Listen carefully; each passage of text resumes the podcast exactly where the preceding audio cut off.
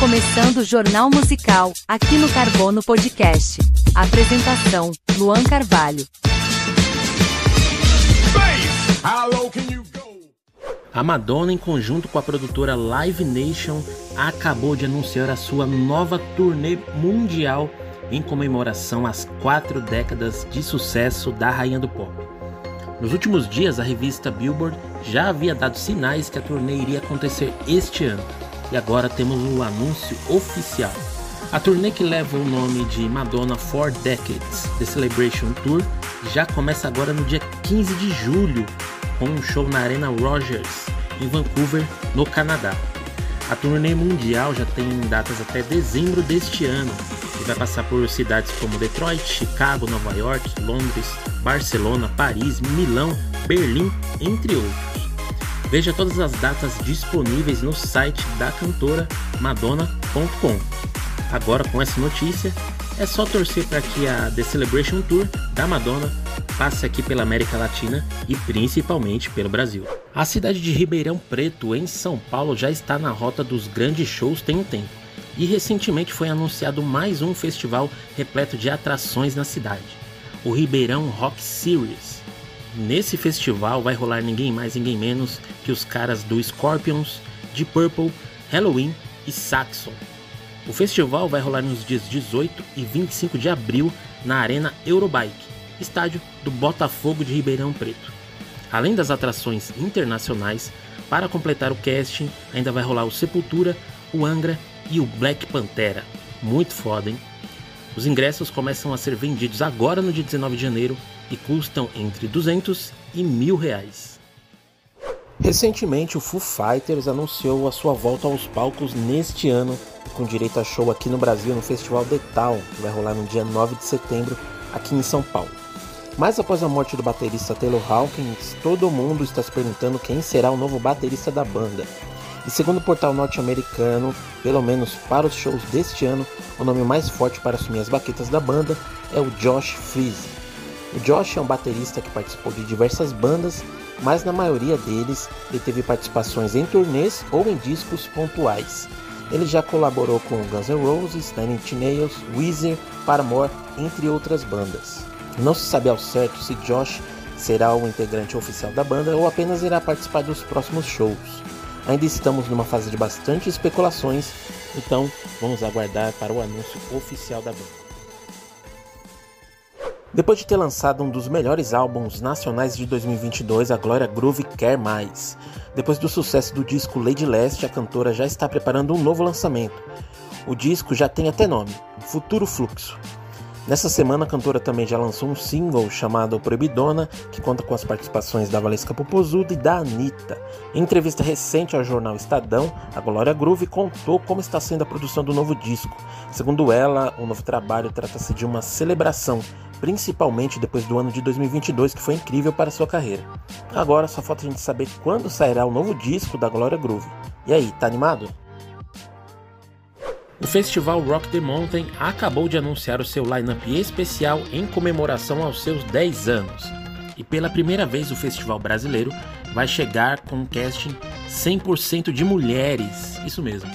O festival que acontece nos dias 4, 5, 11 e 12 de novembro vai contar com mais de 100 artistas divididas pelos oito palcos do evento.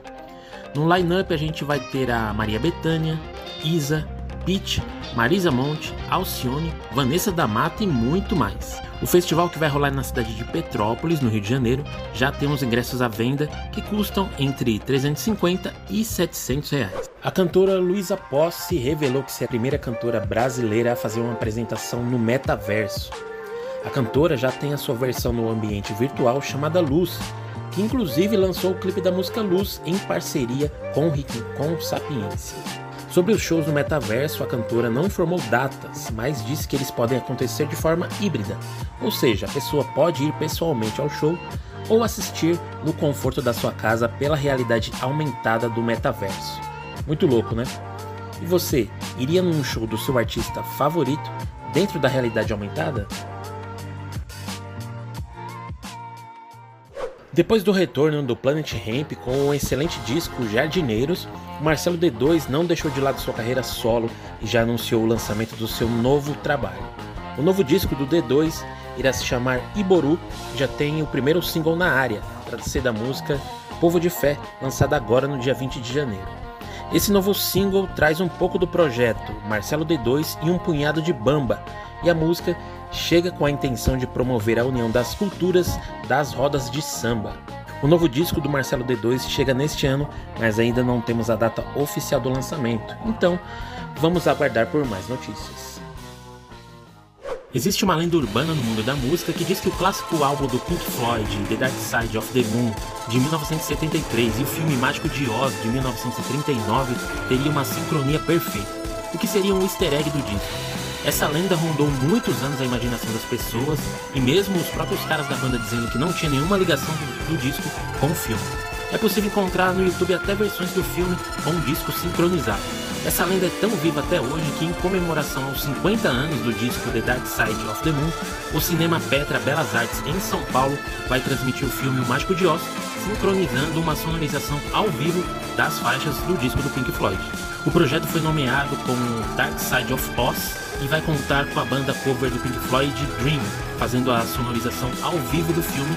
E se você quiser curtir essa experiência, anota aí na sua agenda. O evento vai rolar no dia 22 de janeiro, às 17 horas, no Cine Petra Belas Artes em São Paulo, e os ingressos custam entre 30 e 60 reais. Você viu antes aqui no Carbono Podcast que o RBD estava de malas prontas para o Brasil e agora veio o anúncio oficial. Vamos ter show dos Rebeldes no Brasil em 2023, então se liga nos detalhes. Após um anúncio oficial no site do grupo, as datas e preços dos ingressos já foram liberados. E a turnê Soy Rebelde Tour vai ter duas datas no Brasil, uma em São Paulo e outra no Rio de Janeiro. Em São Paulo, o show vai rolar no dia 17 de novembro no estádio do Allianz Parque. E no Rio de Janeiro, o show será no dia 19 de novembro no estádio Newton Santos, o famoso Engenhão. A venda dos ingressos para as duas datas vai rolar a partir do dia 27 de janeiro pelo site da Eventim e os preços variam entre 195 e 850 reais. Anota aí na sua agenda para não perder a data da venda dos ingressos, porque eu tenho certeza que vai esgotar rapidinho. E para mais informações sobre música, é só seguir o Carbono Podcast. O Metallica acabou de lançar mais uma música do seu próximo disco, chamado Seven Two Seasons. Após divulgar o primeiro single Loops Eterna em novembro do ano passado, agora os caras divulgaram a música Screaming Suicide. Junto com o lançamento, a banda divulgou uma pequena declaração sobre as inspirações para a composição desta música.